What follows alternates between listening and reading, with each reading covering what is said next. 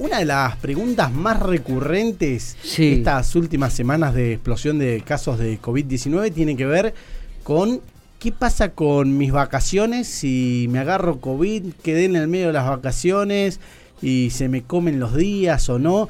Y para esto, Miguel Ángel, estamos en diálogo con el doctor Febre, de Estudio Jurídico Febre, en Avenida entre 7 y 5. Así que le agradecemos muchísimo que tiene estos minutos para atendernos. Buenos días, doctor, ¿cómo le va? Buenos días, ¿cómo están ustedes? Muy bien, todo bien, con muchísimo todo calor. Bien, todo bien, como todo el mundo, ¿no? Calor, como todo el mundo, sí.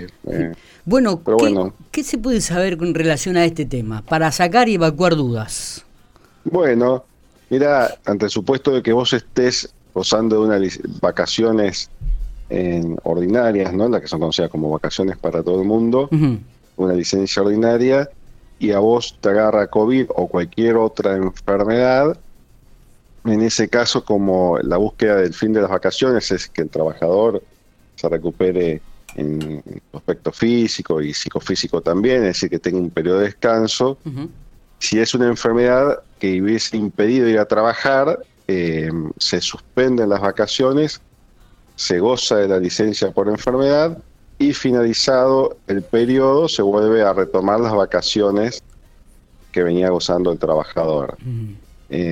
Ante la eventualidad, supongamos de que vos estás de vacaciones, te agarra, por ejemplo, COVID, tenés que estar 7 días aislado y después esos 7 días finalizados ya se terminaban tus vacaciones, bueno, se puede consensuar con el empleador de volver a trabajar y recuperar los 7 días de licencia que tuviste enfermo en otro momento, pero si no, lo que indica la jurisprudencia es que bueno, que se suspende las vacaciones, se pasa la enfermedad y la de alta se vuelven a retomar las vacaciones.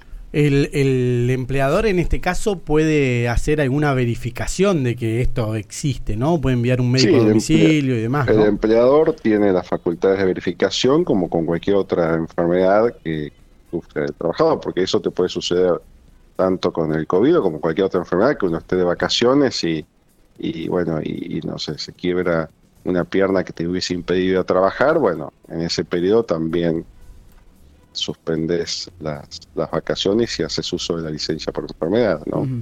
Uh-huh. Así que no solamente sea para el COVID, sino con cualquier otra enfermedad que hubiese razonablemente impedido que el trabajador concurra a trabajar. ¿Y existen muchas consultas sobre esta temática, Pedro? Mira, todavía no hemos tenido muchas consultas sobre esta temática porque es un tema que está bastante recién comenzando, digamos que con este brote comenzó ahora en enero. Lo que sí que hay muchas consultas con el tema de cancelación de hoteles y pasajes y todas las cuestiones que están sucediendo. Ah, mira vos. Esto es nuevo también, ¿no? ¿Para ustedes o me equivoco? Y bueno, es relativamente nuevo porque al haber una pandemia los regímenes se modifican un poco, ¿no? Claro, la situación de excepcionalidad le da otro marco. Excepcionalidad y extraordinariedad, sí, le da otro marco.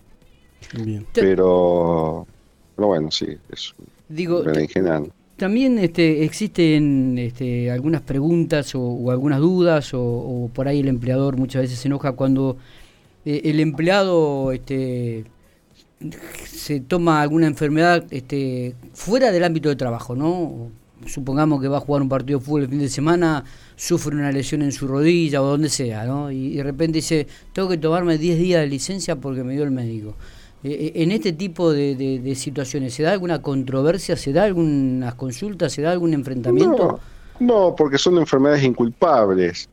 No es una enfermedad que haya sido ocasionada por el trabajador, sino que sucede uh-huh, en un ámbito de inculpabilidad, que el trabajador no tiene una intención de dañarse. Está bien. En ese caso, pues tampoco el trabajador estaría impedido de realizar deporte, sino cualquier otra actividad. Está bien. En ese caso se toman los días de licencia y bueno, son como cualquier otra enfermedad, como si te pescas COVID o si una hepatitis o la enfermedad que te toque, ¿no? Está bien. Llega a una consulta por WhatsApp y dice si está impedida una persona que se contagia de COVID hacer el trabajo virtual. Dice, me quieren hacer trabajar y estoy con parte de enfermo, digamos. ¿Y si estás con parte de enfermo y no podés ir a trabajar, no podés cumplir con tu tarea, ¿no? O sea, porque el COVID no solamente es un aislamiento como tuvimos todos en un momento que estábamos aislados por precaución, pero sin la enfermedad, pero